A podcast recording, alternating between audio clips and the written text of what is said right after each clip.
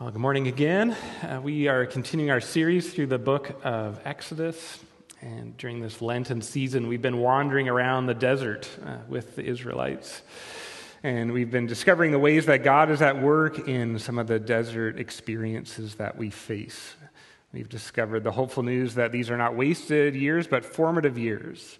God is seeking to form a new kind of people that are a beacon of light to the nations, a people marked by righteousness and justice. Last week, we did a high level view of the Ten Commandments, and we discovered uh, that God has uh, an ethical vision for us that is meant to lead us into freedom. We discovered last week that freedom does not mean the absence of all constraint. In fact, there are restrictions that can be liberating. Just as a whale is not free when it breaches the limitations of water, so we are not free when we breach the life giving restrictions of loving one another and caring and living justly in community. God desires our freedom. But what we discover in our text today is that it did not take long for the Israelites to fail in living into this vision.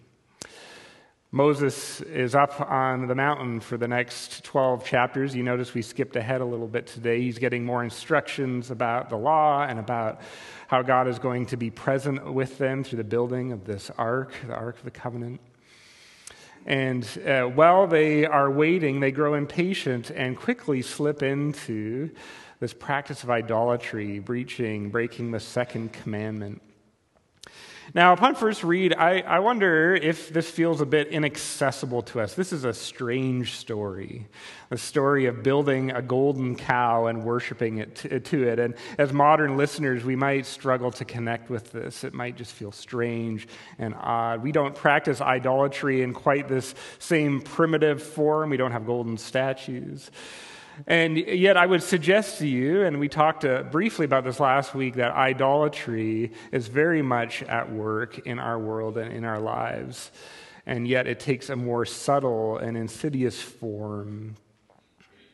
We too have a tendency to put our hope in futile things, in counterfeit gods that will break our heart and will not truly offer us the hope and the salvation that they promise. Now, the scriptures talk about idols not only in, in, these literal forms, but also as things we set up within our own hearts. In Ezekiel 14, uh, the prophet talks about how we set up idols in our hearts. Paul talks about how greed is a form of idolatry. So it's not just these primitive golden statues, but it's all these things that our hearts are attached to.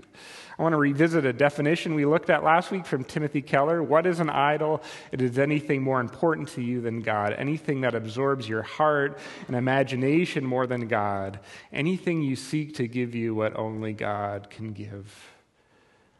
As we engage this conversation, I want to expose some of those subtle idols that are at work in our hearts those things that we turn to for ultimate joy, ultimate purpose, ultimate security. We can make an idol out of all kinds of things. We can make idols out of possessions and our bank account. We can make idols out of success, trying to prove that we are enough. We can make idols out of charismatic leaders, political movements, ideologies. A lot of things can be turned into an idols when they cross that line from being an okay thing into my source of meaning, my source of hope, my source of security. So, today, what I want to do as we engage this text is two things. First, I want to expose some of the more subtle idols that are at work, even in our spiritual, religious life, those ones that can fly under the radar. I want to bring them into the light. And then I want to ask this question how can we confront them? I want to explore how we can uh, avoid the temptation to give our allegiance to other things that are ultimately going to break our hearts and let us down.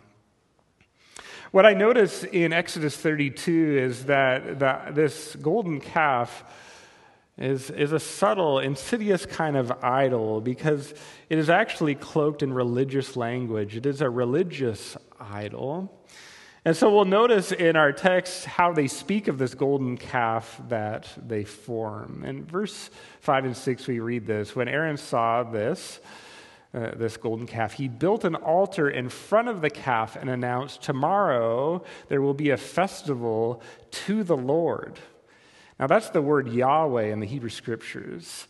So the next day, the people rose early and sacrificed burnt offerings and presented fellowship offerings.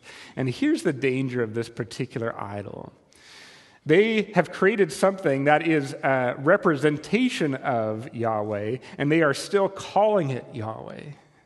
Right? So they have created something, and they're basically turning God uh, and creating God in their own image. They're still worshiping. They're saying we're worshiping God. They're following the instructions of worship to Yahweh through these various, um, various sacrifices that they're going to bring.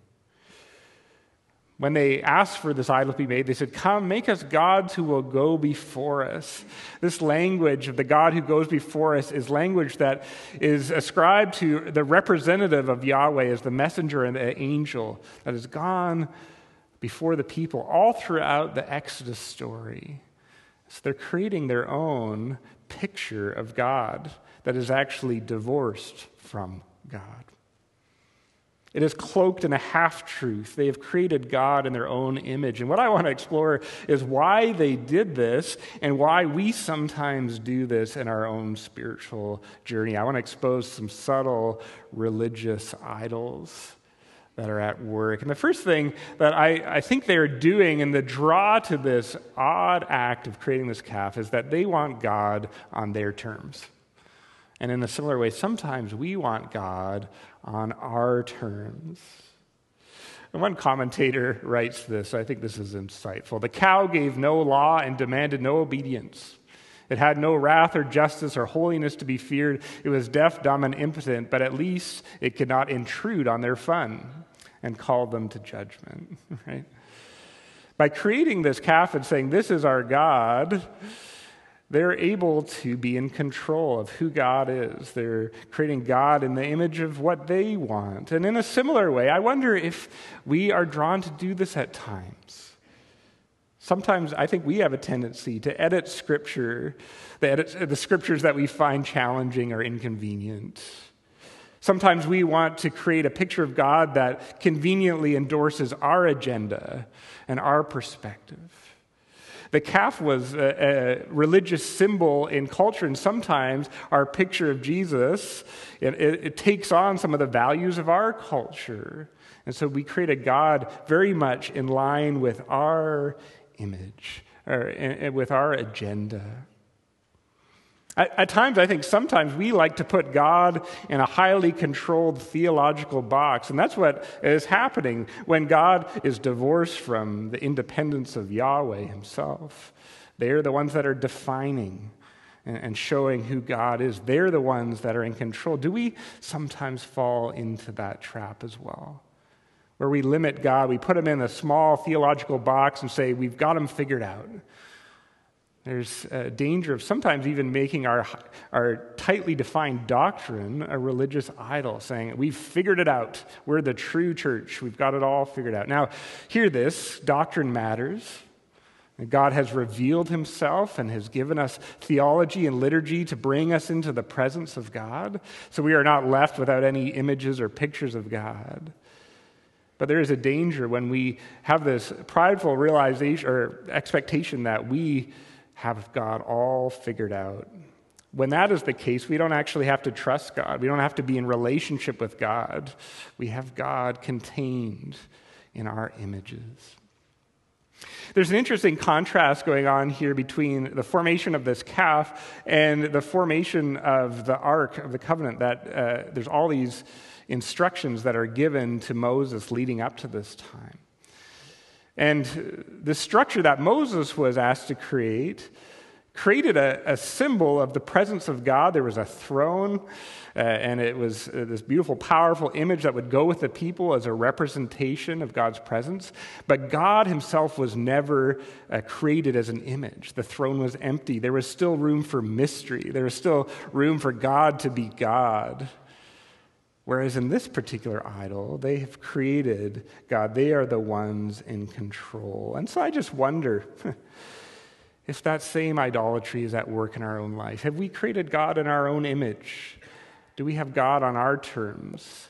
Have we fit him into the mold of our agenda, our limited perspective?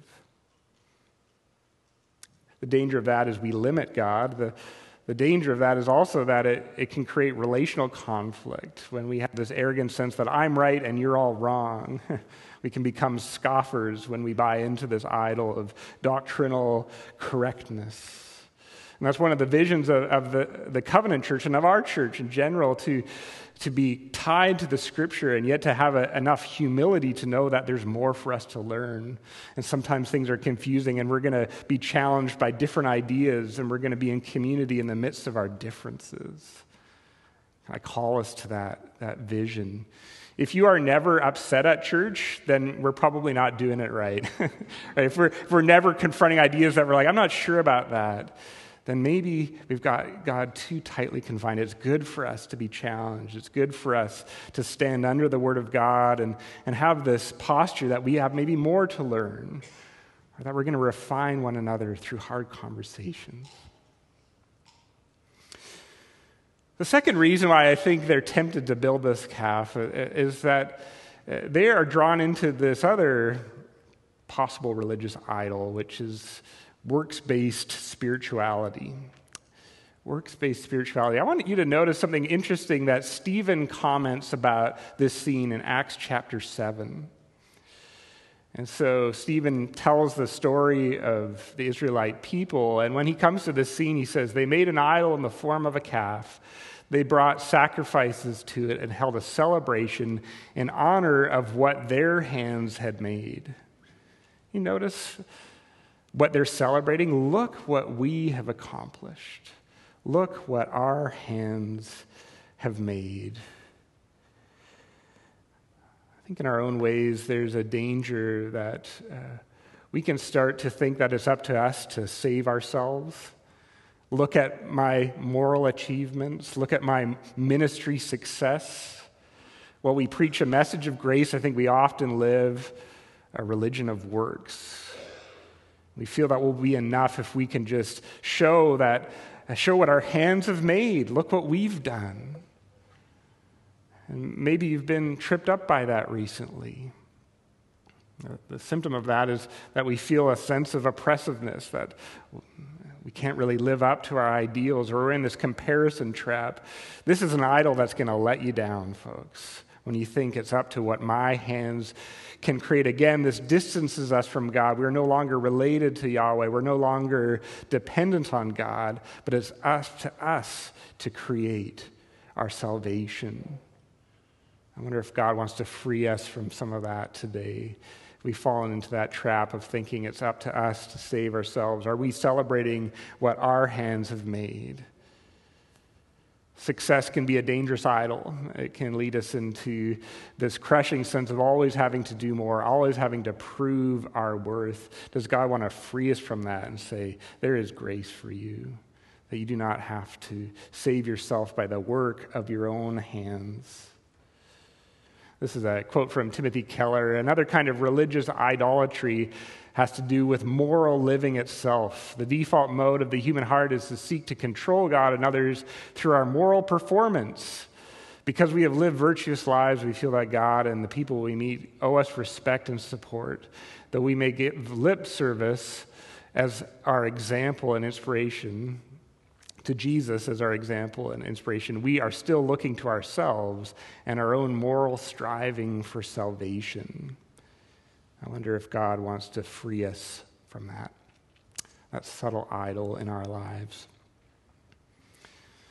And the last thing I, I, just notice about what this calf represents is that sometimes we have a tendency to worship stand ins for God or worshiping the messengers that stand in the gap for God. As I mentioned earlier, this language of create a God who will go before us is meant to represent, to give a visual image of God's messenger. And this is a, a, thought from Terence Fretheim in his commentary. He says, The confusion of God with the messenger is not an uncommon problem for communities of faith. Time after time, people have lifted up those who speak and lead for God and give them virtual divine status.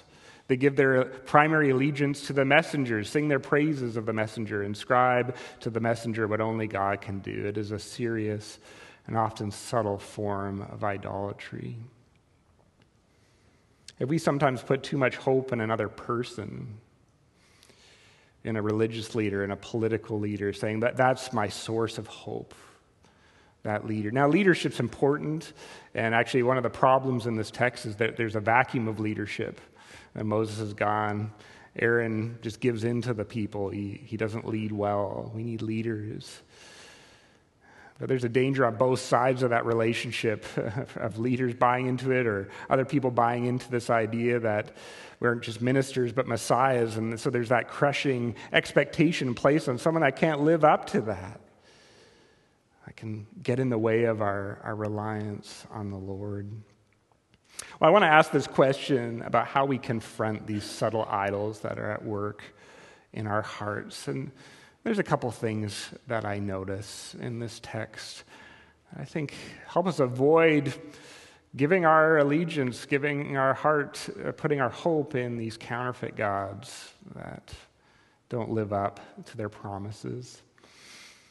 And the first thing I think that helps us on this journey of freedom from idolatry is that we need to become disenchanted with our idols. We need to see them for what they are, recognize that they don't live up to what they promise. We need to recognize the limits of the idols in our lives. You know, upon first read, this story does sound strange, doesn't it? Like, why are they worshiping a golden cow? It just seems so futile. But I think that's the point of this text. It's almost a hyperbole to expose how futile it is for us to put hope in some of the things we trust. And the prophets pick up on this. They point out just the oddness, the strangeness of, of putting their trust in something that so obviously is not powerful and cannot save. The prophet Habakkuk uh, writes this Of what value is an idol carved by a craftsman? He makes idols that cannot speak. Woe to him who say to wood, Come to life, or to a lifeless stone, Wake up. Can it give guidance? It is covered with gold and silver. There's no breath in it. In the biblical tradition and the commentary on this, it, the, the strangeness, the oddness of the story is telling us something. It's saying, look at the things you worship. Can we recognize their futility, their lifelessness? Maybe you have become disenchanted with an idol in your life recently. And I would submit to you that that's actually a great opportunity for us to look elsewhere. Have you been let down by some of the things that you have put your hope in, put your trust in? Have they turned out to be lifeless and futile? There's a, a great reflection from David Foster Wallace. I think I've referenced this before. I want to hold this up again and go a little bit deeper with it. Uh, what I love about this observation is it's coming from a non Christian. David Foster Wallace is a, a writer, and um, he notices, though, that in his own experience, just aside from a, a Christian journey, that there's something deeper that he is looking for, and that some of the things we worship and trust come up empty for us. And so he says this there is no such thing as not worshiping. Everybody worships. The only choice we get is what to worship. And an outstanding reason for choosing some sort of God or spiritual type thing to worship. Now, notice he hasn't made a Christian conversion, but he's just seeking. There's got to be something deeper. The reason I need to look deeper for something spiritual is that pretty much anything else you worship will eat you alive. And then he gives a bunch of examples. He says, if you worship money and things, then you will never have enough. Can anyone relate to that? The lifelessness, the empty promises of, of pursuing wealth. Worship your own body and beauty, and you will always feel ugly. Worship power, you will feel weak and afraid, and you will need ever more power over others to keep that fear at bay. Worship your intellect, being seen as smart, and you will end up feeling stupid, a fraud, always on the verge of being found out. Part of the journey away from idolatry is becoming disenchanted with our idols, realizing that some of the things I have put my hope in have come up short and they are eating me alive.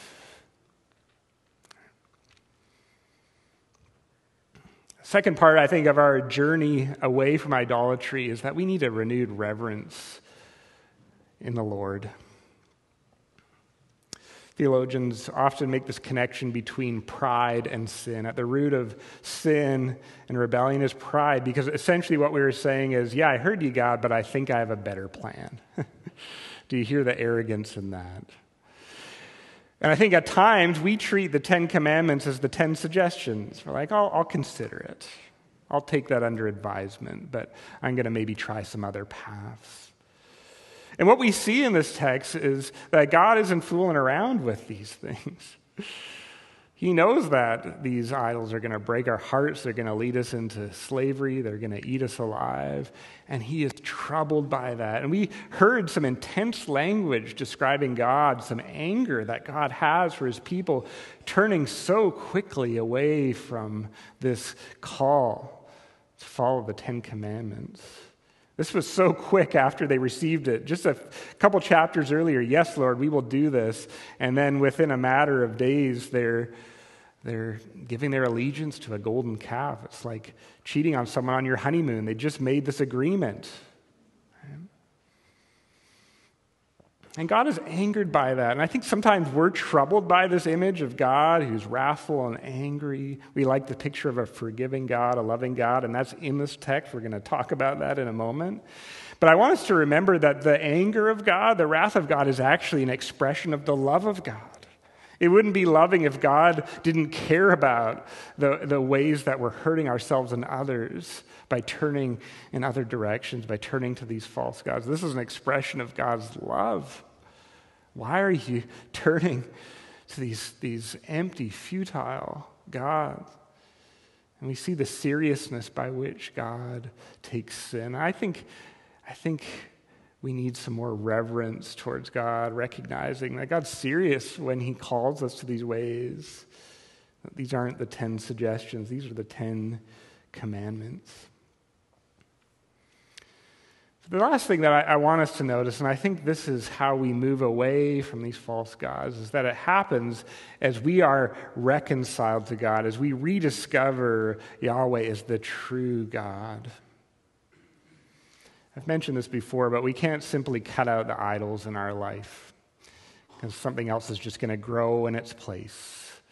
As human beings, we have a need for security and hope and purpose and meaning. So we can't just cut them out, we can't route them out, we need to replace them.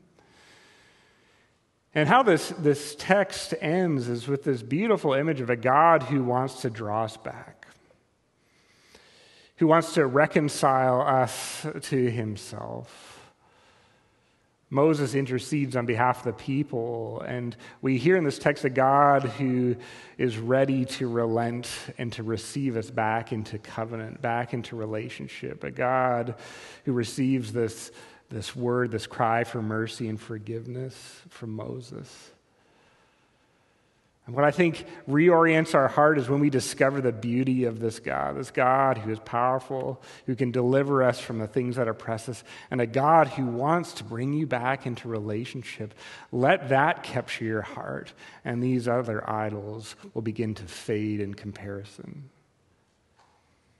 Moses stands in the gap, he intercedes, and God relents.